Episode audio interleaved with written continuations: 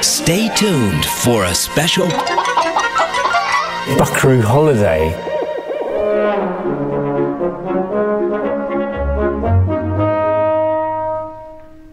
Buckaroo.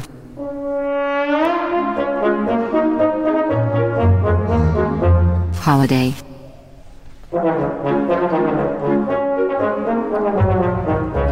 Buckaroo. Holiday. Welcome to a special Buckaroo holiday. What's so special about it? I don't know.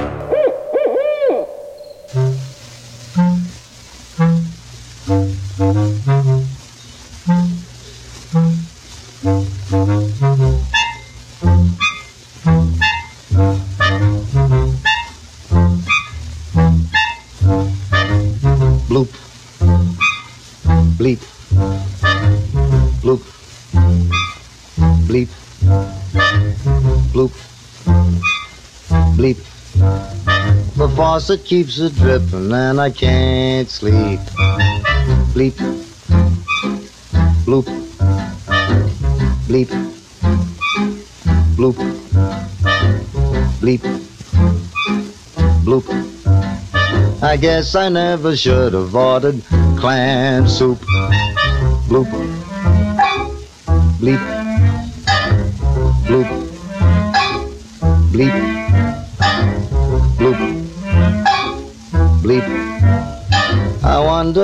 To go to buy a car cheap. Bleep. Bloop. Bleep. Bloop. Bleep. Bloop. What is it with the babe next door? What is it she does to me?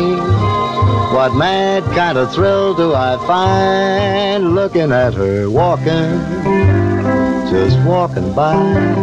Don't know I'm alive and she's driving me out of my loop. Bleep. Bloop. Bleep. Bloop. Bleep. The faucet keeps it dripping and I just can't sleep.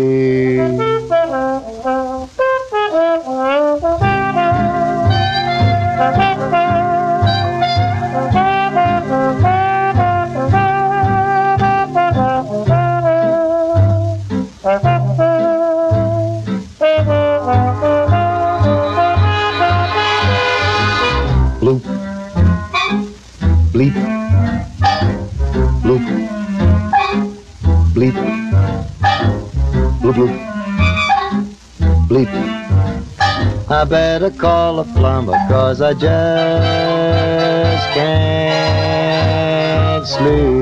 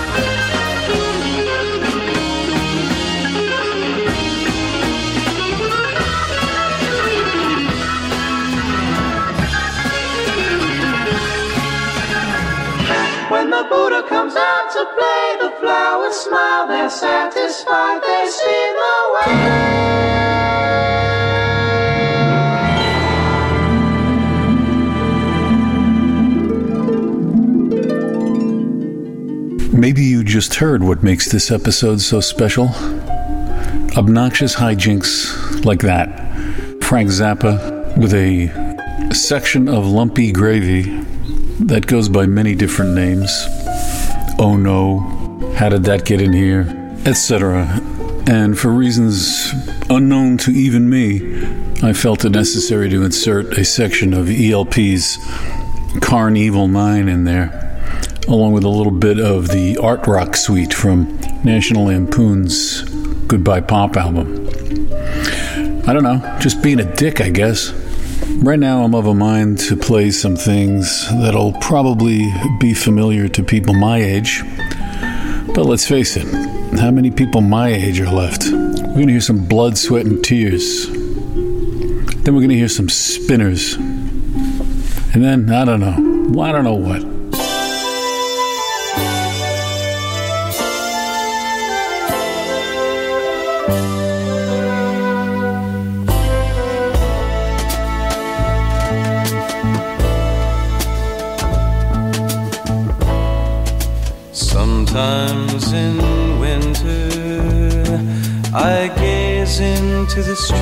And walk through snow and city sleep behind your room.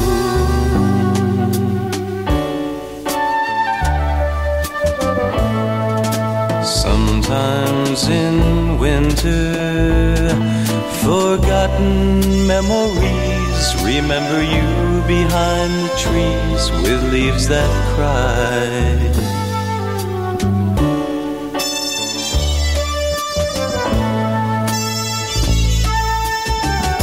The window once I waited for you. Laughing slightly, you would run. Trees alone would shield us in the meadow, making love in the evening sun.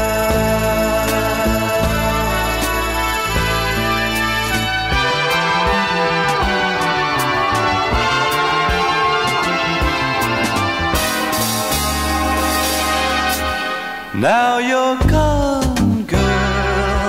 and the lampposts call your name. I can hear them in a spring of frozen rain. Now you're gone, girl, and the time slowed down till dawn. It's a cold room, and the walls ask where you've gone.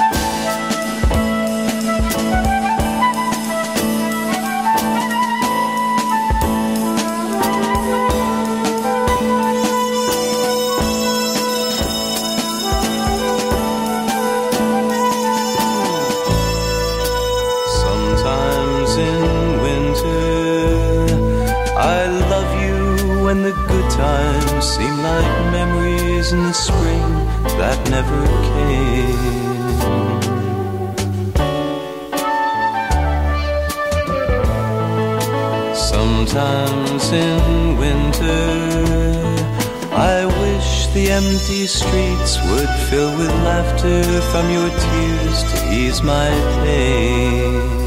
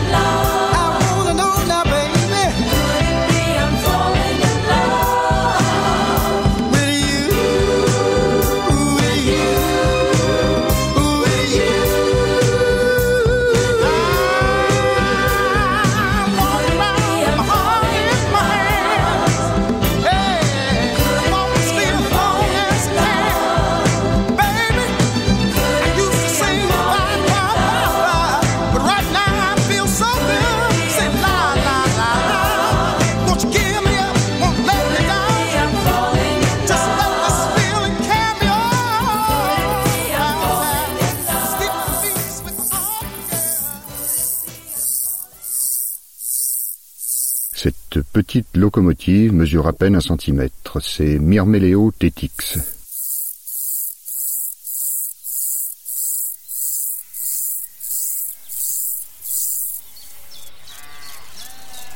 En parcourant la prairie, on peut encore entendre quatre représentants du même genre que leur chant seul suffit à reconnaître.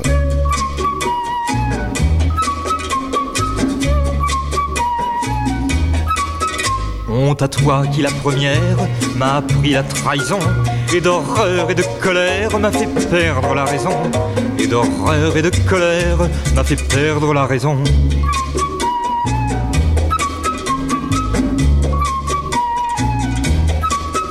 Honte à toi, femme à l'œil sombre, dont les funestes amours ont enseveli dans l'ombre mon printemps et mes beaux jours. Ont enseveli dans l'ombre mon printemps et mes beaux jours.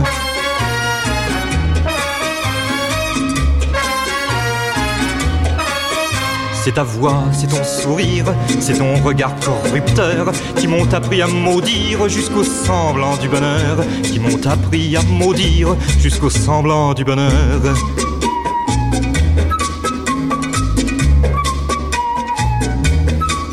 C'est ta jeunesse et tes charmes qui m'ont fait désespérer. Et si je doute des larmes, c'est que je t'ai vu pleurer. Et si je doute des larmes, c'est que je t'ai vu pleurer.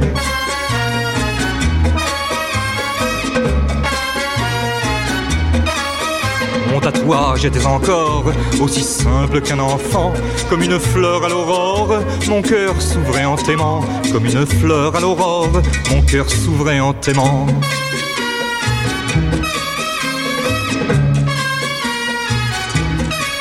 Certes, ce cœur sans défense fut sans peine être abusé, mais lui laisser l'innocence était encore plus aisé. Mais lui laisser l'innocence était encore plus aisé.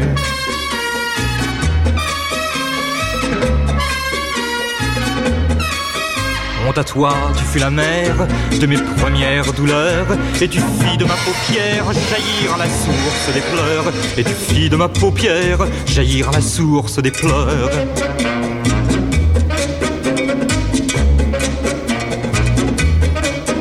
Elle coule, sois-en sûr, et rien ne la tarira. Elle sort d'une blessure qui jamais ne guérira. Elle sort d'une blessure qui jamais ne guérira.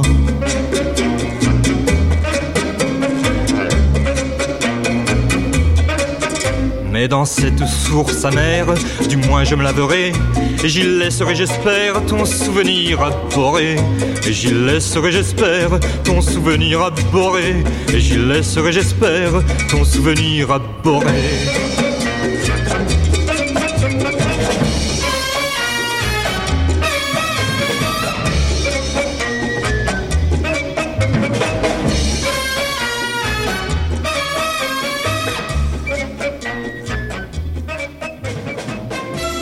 Unmistakable Genius of Serge Gainsbourg. That's from his second album, so pretty early, before we get into all that smutty stuff. And as mentioned before, we had Could It Be I'm Falling in Love by the Spinners from Detroit by way of Philadelphia. Sometimes in winter, Steve Katz's masterpiece for Blood, Sweat, and Tears. I did a compilation for myself one time of all the Steve Katz songs that were done by Blood, Sweat, and Tears. There weren't a whole bunch of them, but they're almost all terrific. That one being the best of all. Heard a choo-choo say to a railroad track, don't care if passengers are white or black. Ho, ho, ho, use your brain, you can learn common sense from a railroad train. And I'll never are you Christians or Jews?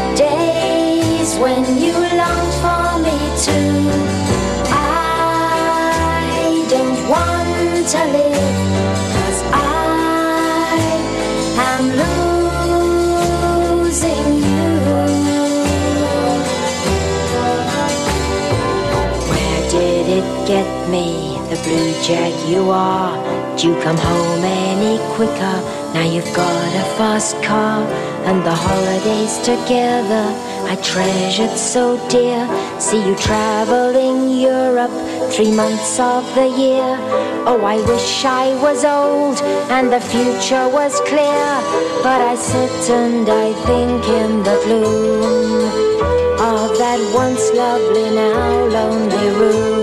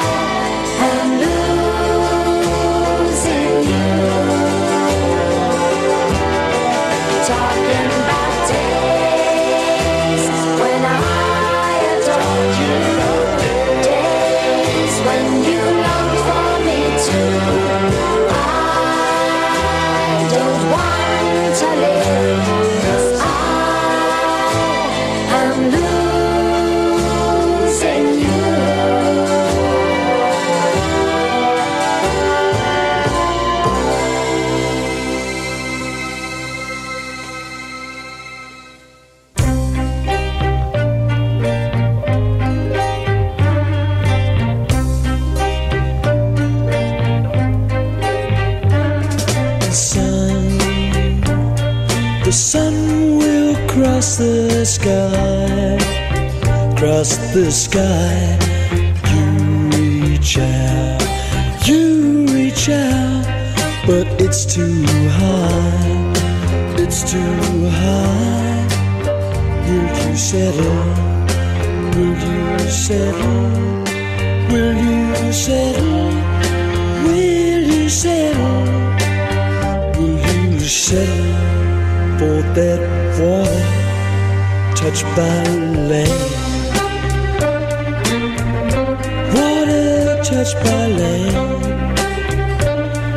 the sun has blessed you.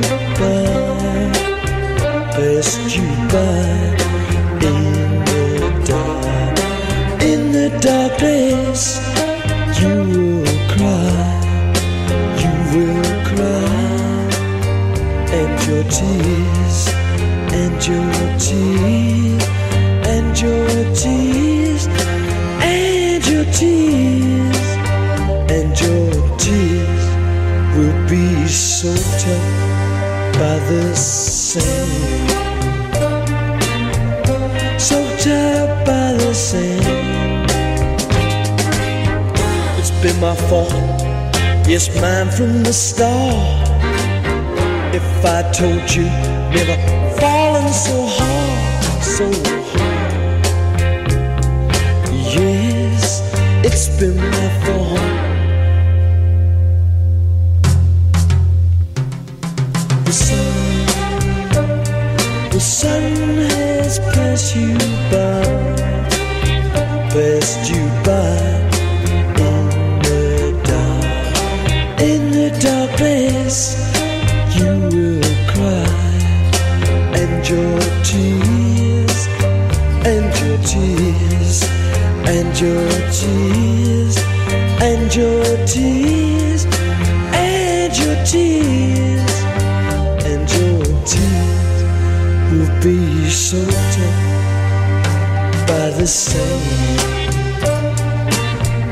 Soaked up by the same.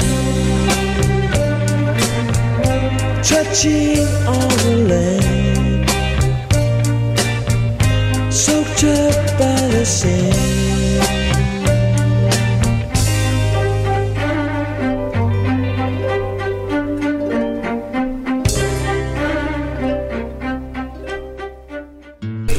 pretty thing called The Sun from a band called The Pretty Things. Everybody's heard of them, but I don't know that I don't know that I ever spent much time listening to them. I think I listened to the wrong stuff because the more stuff I do hear, the more I like. Before that, I played a song that I consider to be pretty strong medicine by a performer named Twinkle. That was the pseudonym of an English woman named Lynn Ripley. She had a couple of hits in the mid 60s under the Twinkle name that were kind of girl group Shangri La's type of things, tragic teen melodrama. And then she, uh, while still a teenager, dropped out of the music business. She didn't like it. Stayed out of it for a couple of years, but then in the uh, early 70s, she was in a relationship with an actor named Michael Hanna, and he died in a plane crash. And she turned to music to express her overwhelming grief. Recorded a bunch of tracks that remained unreleased until just a few years ago. She died herself just about five years ago from liver cancer. The songs are great, and I think emotionally really potent. It's it, it's naked stuff. It's just straight up. And because of the circumstances of the recordings, um, sitting in the vault all these years, maybe they were never intended to be released. I don't know. But there's a few sonic issues, but it shouldn't stop you from listening to it. It's, there's some wonderful songs on there. Started off with a piece for piano by a Russian composer named Nikolai Kapustin, who also performed it. You can clearly hear a jazz impulse there, although he never considered himself a jazz pianist. He wrote these very virtuosic classical pieces in the jazz style. That was from a piece called Eight Concert Etudes.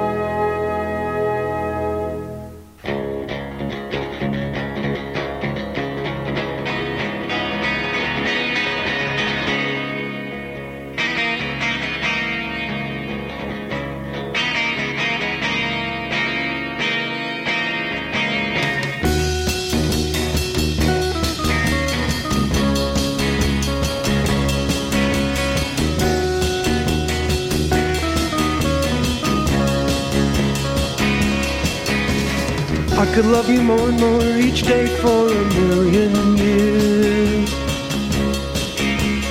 Then I'd sit around all day just crying happy tears. To dance and sing my life away, life away, laughing with you, my darling, softly to me.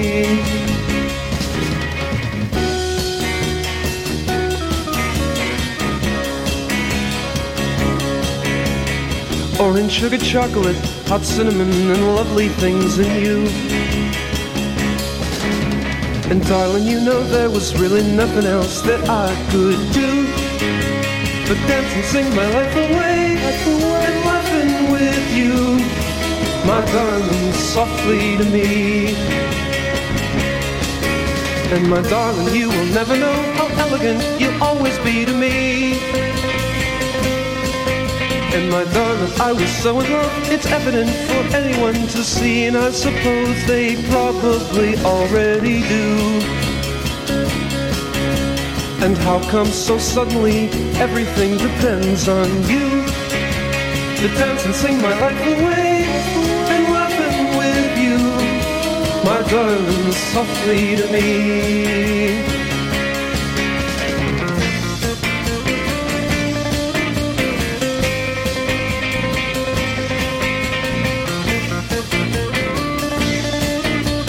And if I kissed you once, I'd probably do it again. But then that's not so inconceivable, my friend. To dance and sing my life away and laughing with you, my darling, softly to me.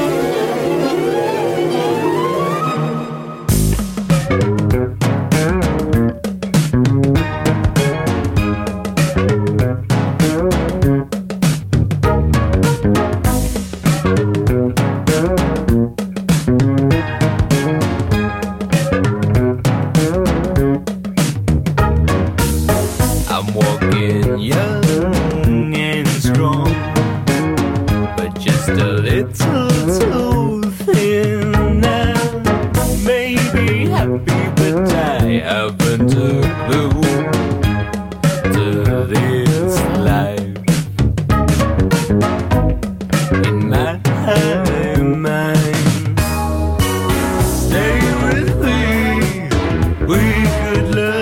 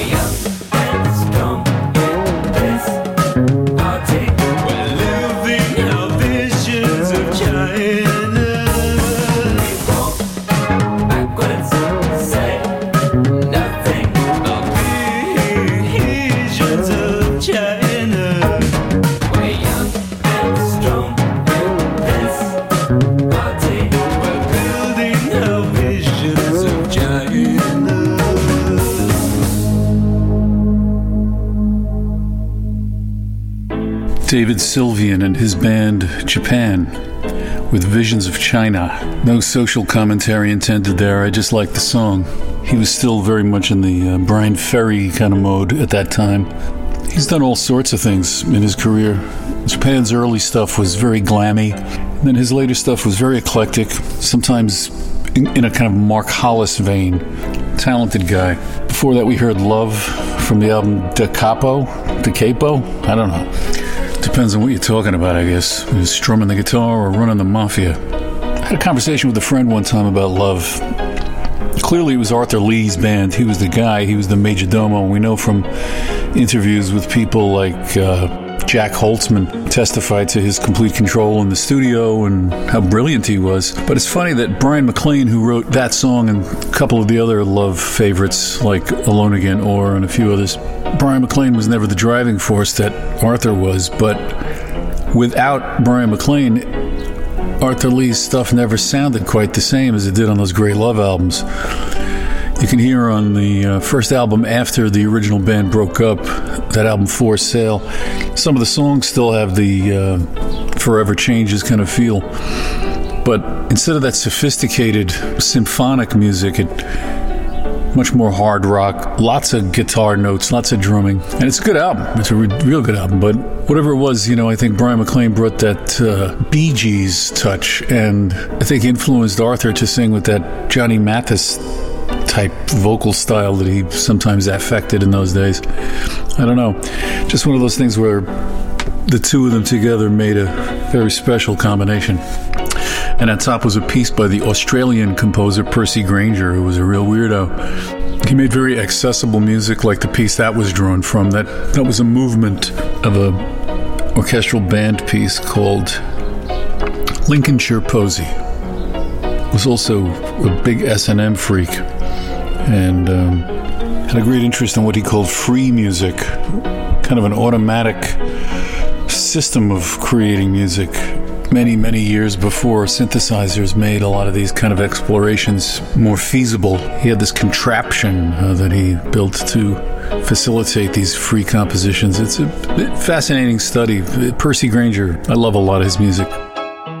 Before I go any further, I just wanted to mention something on a personal note. You know, I really dig slapstick. As a kid, I was hung up on Charlie Chaplin. You know, those, uh, those great short films before he moved on to features. So Easy Street, The Immigrant, The Rink, all those. Because, you know, that's life to me. That you got this poor character, he's like storm tossed, he's got no prospects, struggling along, improvising his path through the world of brutes and scumbags and rough happenstance. And and he does it with such beauty and grace and this preposterous humor.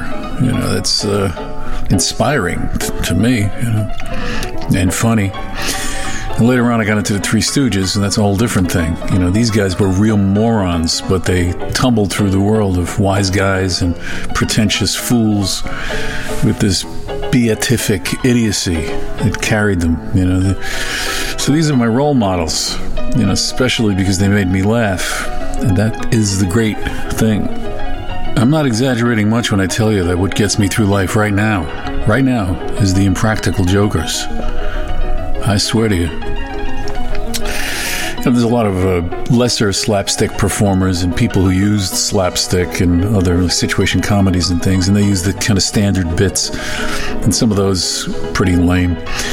Like uh, the first moron, right? He's intently performing some task, and he's oblivious to this other moron who's continually undoing it. You know, like one guy's stacking up bricks, the other guy's tearing the bricks down, each one completely in their own world. So this attempted task is repeated over and over, the mounting frustration. It's supposed to be funny, but it's uh, just tedious. You know, it's a, to me, it's a direct and accurate analogy to life. My career in music is a precise example, but any humor in it is very short-lived. Usually, you know, you're just like, all right, enough already. You know. And there's other kinds of shtick, standard bits that just make no sense. Like the guy with the garden hose. You know, he's got a garden hose or a fire hose, and he's trying to use it and it ain't working. So he like looks into the end of the hose, and suddenly the water bursts forth. The hose turns into this uncontrollable dervish, jerking, twirling, and spewing. This guy's doing his frenzied dance with it, trying to control it. Usually he lands flat on his ass, staring at the camera, defeated, exasperated. Yeah, it's stupid. Uh, that doesn't happen. Well, guess what? It happened to me in the shower the other day. I'm trying to rinse shampoo out of my hair, and I took the shower head off of its cradle, and whoosh, the fucking thing went ape shit, and I couldn't gain control. You know, so here I am, this aged wreck, slick with soap and blinded by Neutrogena T gel, wrestling with this possessed shower attachment. Whoosh, whoosh, everywhere. It's at the ceiling, the walls. The, it's it's you know, it, flying around of its own volition, and eventually regained what we naively call control. But until that moment, in homina, homina. So my assumption was wrong. You know, always it's always a good lesson to learn. And uh, I don't know. Now I, I, I, I got to test it. I think I'm gonna go hurtle down the sidewalk on a wagon or something like that. You know, to uh, achieve a recklessly high speed and see if any pedestrians that I hit fly up into the air and land with a boom with Tweety birds and stars circling their heads. Could be fun.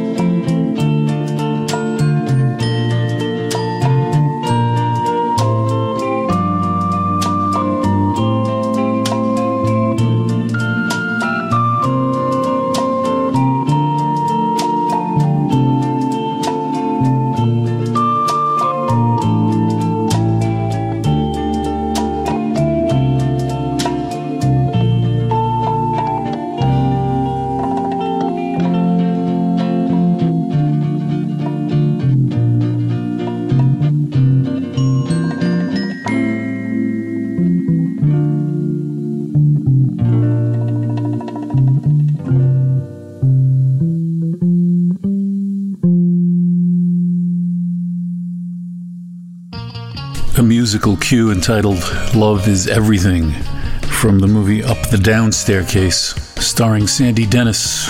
And that was written by Fred Karlin, who wrote a lot of things you've heard all your life things for television, things for movies. One of my favorite things he did was The Sterile Cuckoo, which included the great song Come Saturday Morning. I should really play that. I think I will. But anyway, for current purposes, that was preceded by a killer, killer record from 10 years ago by Aloe Blacc. I Need a Dollar. 10 years ago, but it could have been done yesterday. It could have been done 50 years ago. It's just an absolute classic. Everything about it is great. His vocal, his lyric, his the arrangement. Can't say enough about it. The attitude in the song, so true, so so free of cliche, and cheap sentimentality, politicking. Man, good work, Aloe. And you heard Red Lady from Phil Cordell, English performer.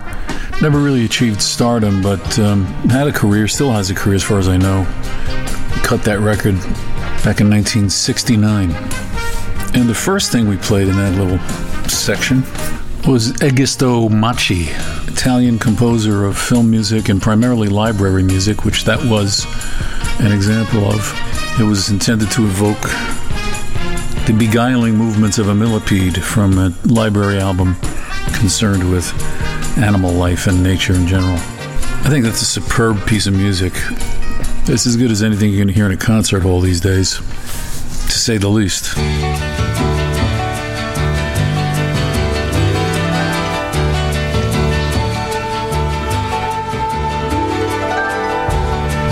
Saturday morning, I'm going away with my friend. Will Saturday spend till the end of the day? Just I and my friend. We'll travel for miles in our Saturday smiles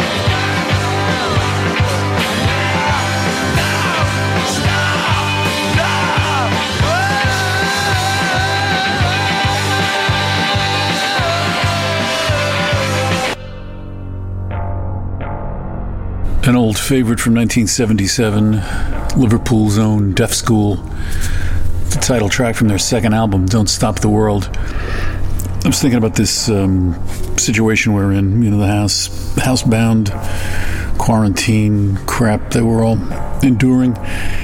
And, you know, things pop into your head um, that might be appropriate to play. And I thought of uh, another song of theirs called uh, What a Way to End It All.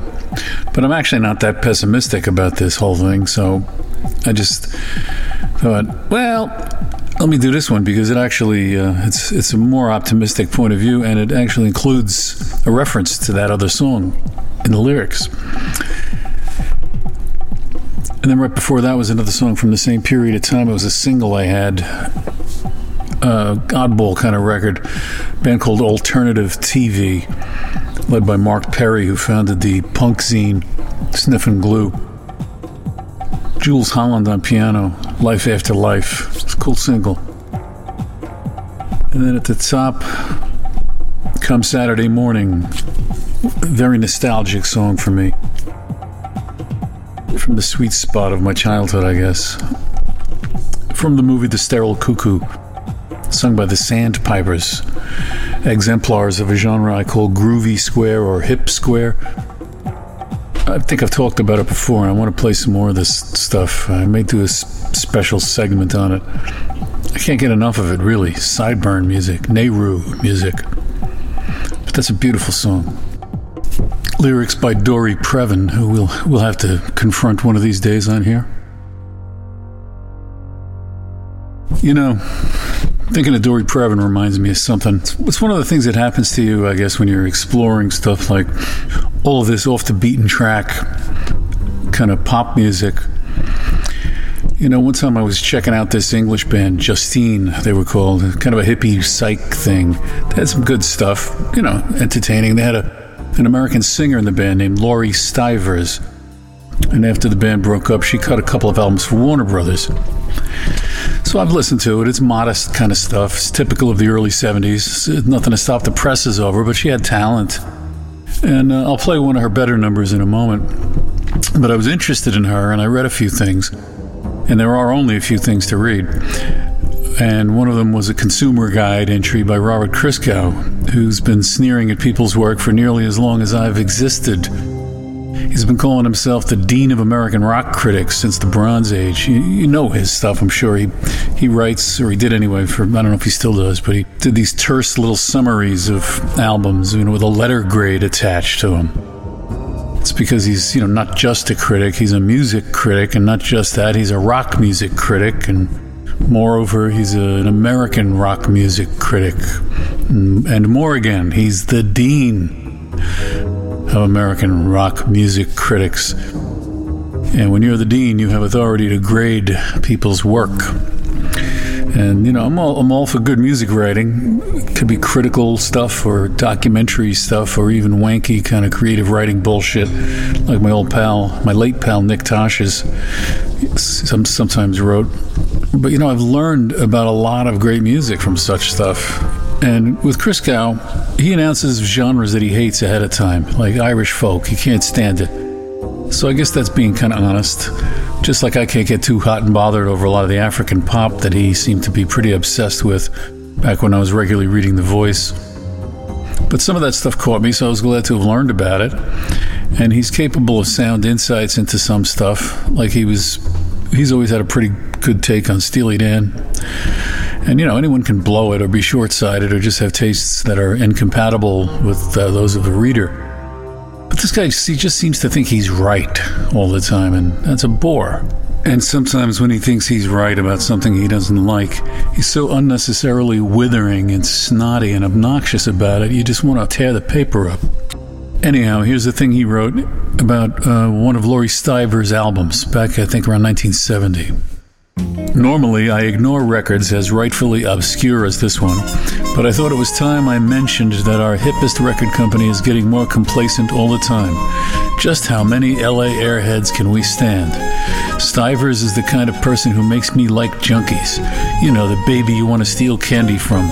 So trite and pretty poo in her fashionably troubled adolescence that you hope she chokes on her own money. One line says it all. Quote, there just aren't words for the songs of the people who really feel. Oh, shut up, Laurie. Thus spake Robert Christgau. What kind of fucking asshole decides that this is the kind of thing to type and put your name on and publish? You know, this is a paycheck for Robert Christgau. He's a vicious creep, and he set the template for many, many more. And you know, for every check that's cashed by acute socio-cultural observers like them, for every piece of typing that's assigned to them by nice progressive publications, there's a uh, periodic statement that's sent by some label to some artist, and it itemizes the losses, which sadly prevent payment to artists who don't luck into the sunny realms of success. And Laurie Styvers never did. She came to a sad early end 1997, alcoholism, but I don't know the circumstances. But people make their choices in life, and her fate, you know, wasn't, wasn't the fault of one asshole review or a thousand asshole reviews, and it wasn't the fault of no reviews or few reviews. But things like that do make this rough road that we're on that much shittier and that much harder. And why? Know, what for? What's the reason? You know, when you're trying to do something as harmless as singing songs, you know, instead of being evaluated, you're insulted, degraded, you know, diminished, mocked. And these days, it happens if you release an album, you know, anybody can review it on Amazon or another one of these fucking sites or uh, YouTube, you know, and everybody spouts their um, snark and their bile. So fuck Robert Christgau and his ilk and inappropriate or not, a toast to Laurie Styvers. And here's her song, Beat the Reaper. Nobody will.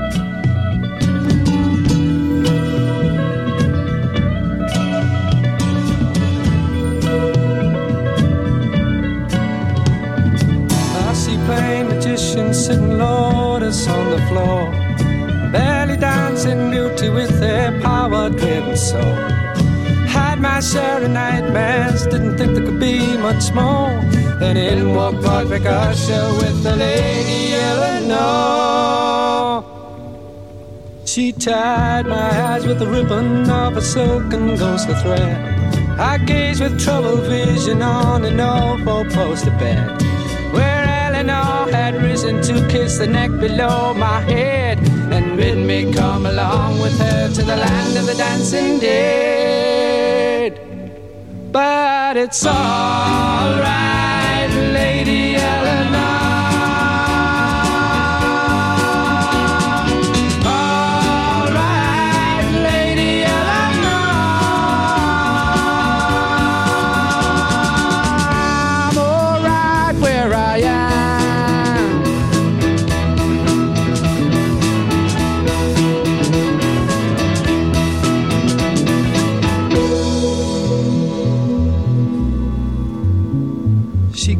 the love and beauty like a mother to a son, like living, dying, seeing, being all rolled into one. And all at once I heard some music playing in my bones. The same old song I'd heard for years, reminding me of home. But it's alright,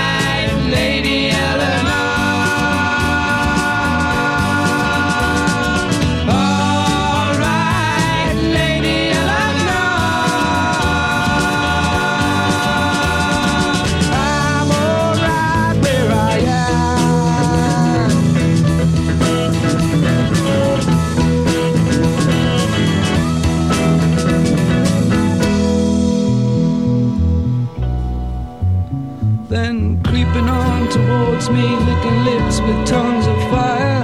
A host of golden demons screaming lust and base desire. And when it seemed for certain that the screams could get no higher, I heard a voice above the rest screaming, You're a liar. But it's alright,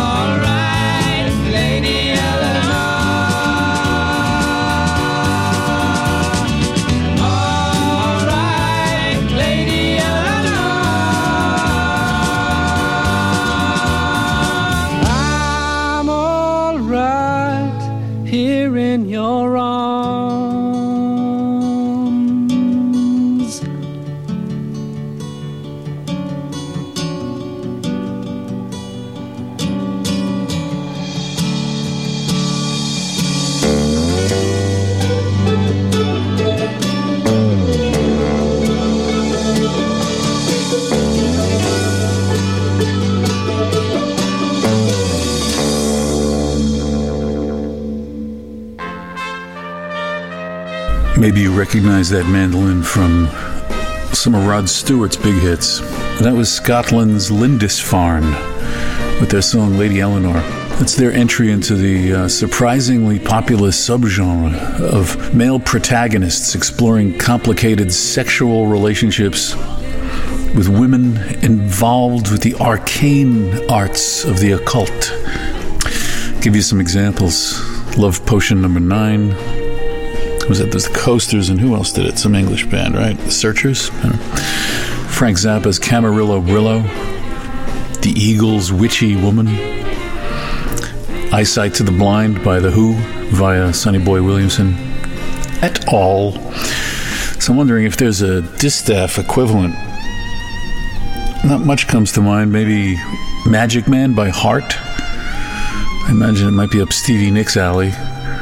I haven't spent enough time up Stevie Nicks' alley to know if it's true or not.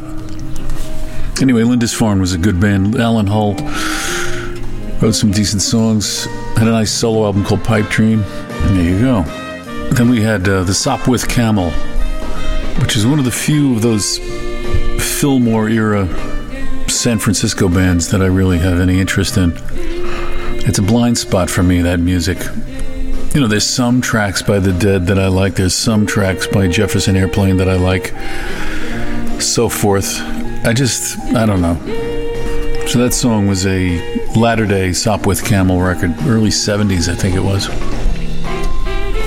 But also from the Bay Area, and uh, a band I kind of liked.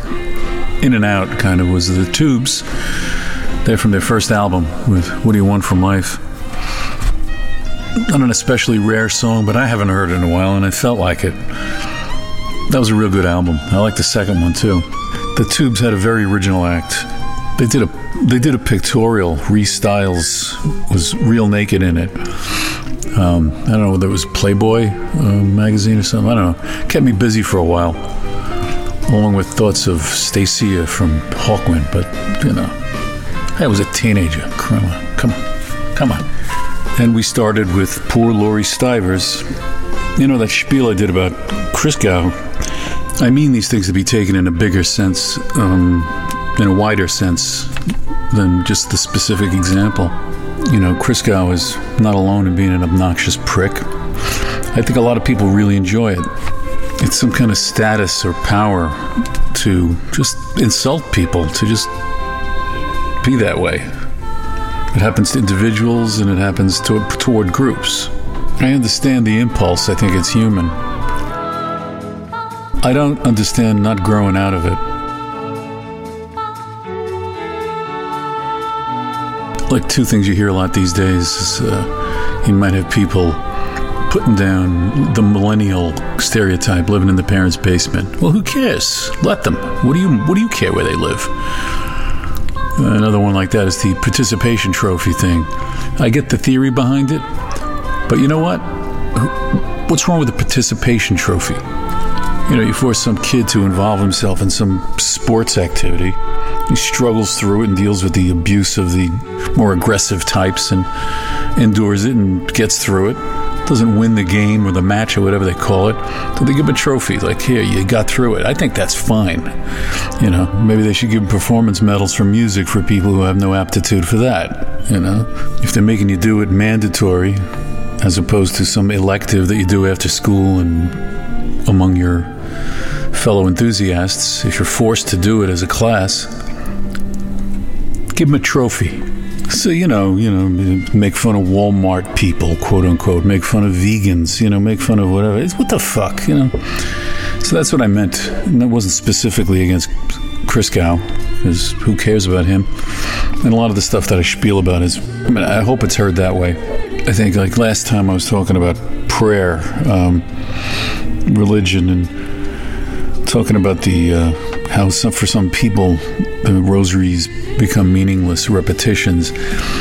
I meant I meant that to be understood as an analogy for the stuff people spout with their political opinions, particularly. It also applies to cultural things, musical taste, all that shit. I wasn't criticizing faith, you know, just anyway. That you know that Frank Sinatra line. Some people get their kicks stomping on a dream. That's the thing that really galls me, and that's where the Laurie Styvers thing really hit a nerve. Because you see, me, me for example, take me. I'm with Elvis.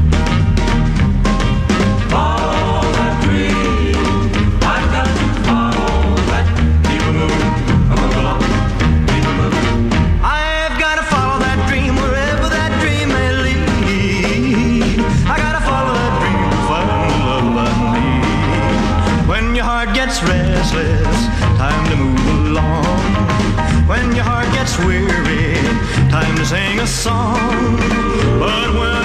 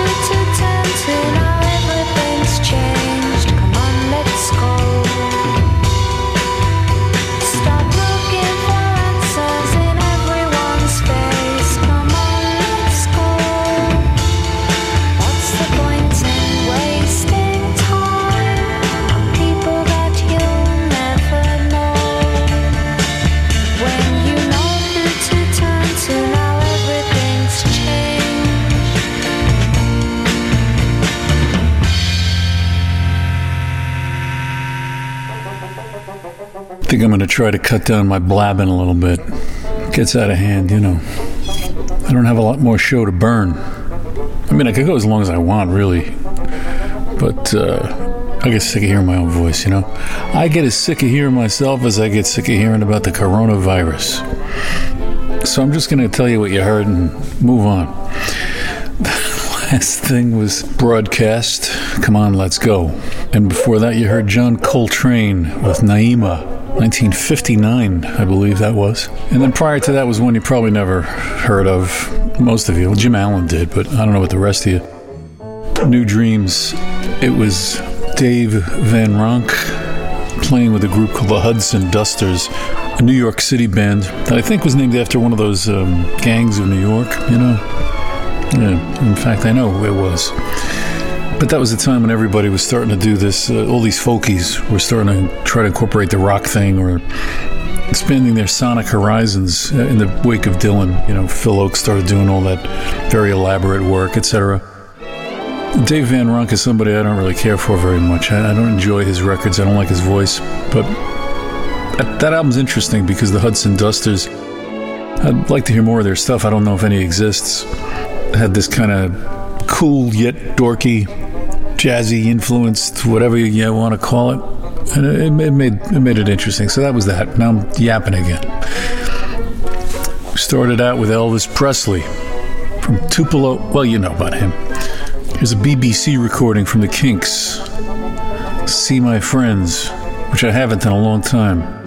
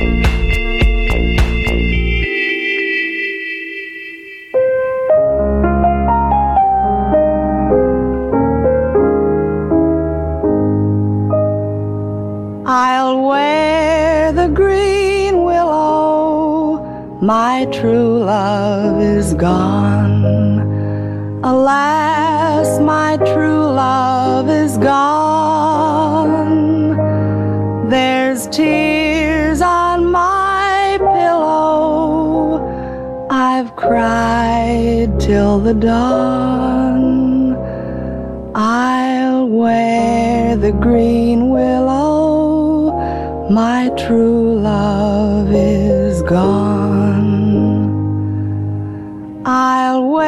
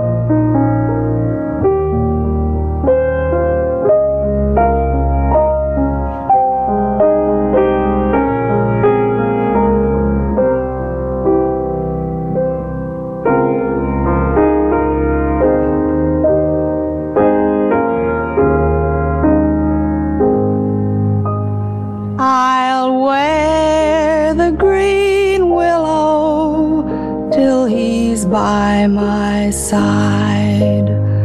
Alas, till he's by my side, then tears on my pillow. They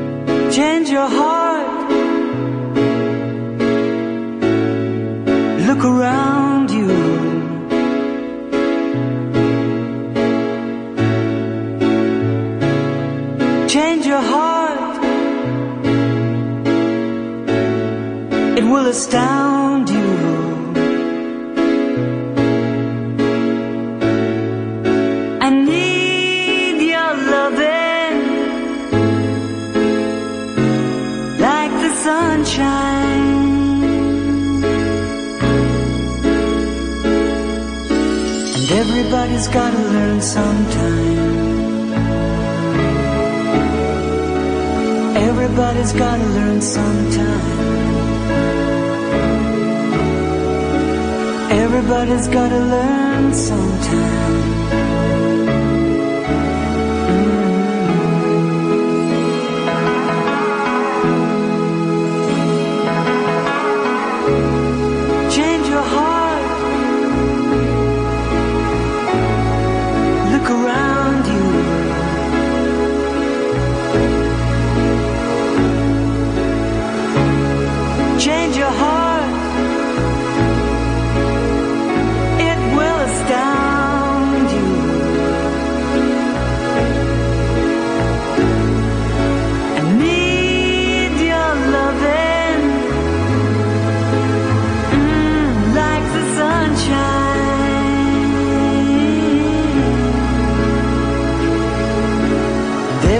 Somebody's gotta learn sometime. Everybody's gotta learn sometime. Everybody's gotta learn sometime.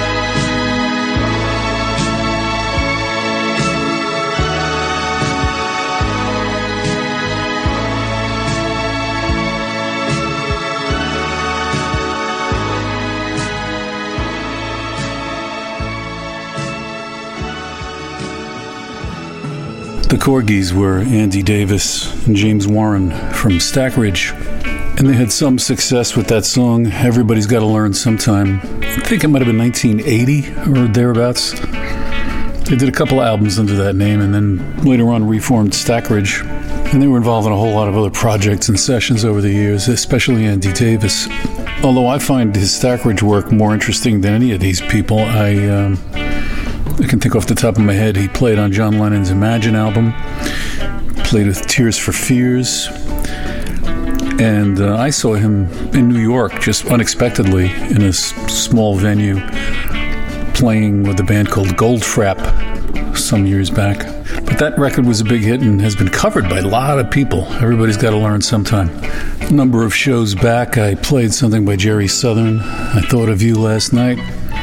See, I kind of I can remember some of the stuff I've played on these shows, but I'm starting to forget. A lot of times I go to put something in, and I'm like, did I use that already? And that may happen because you know I'm not getting any younger.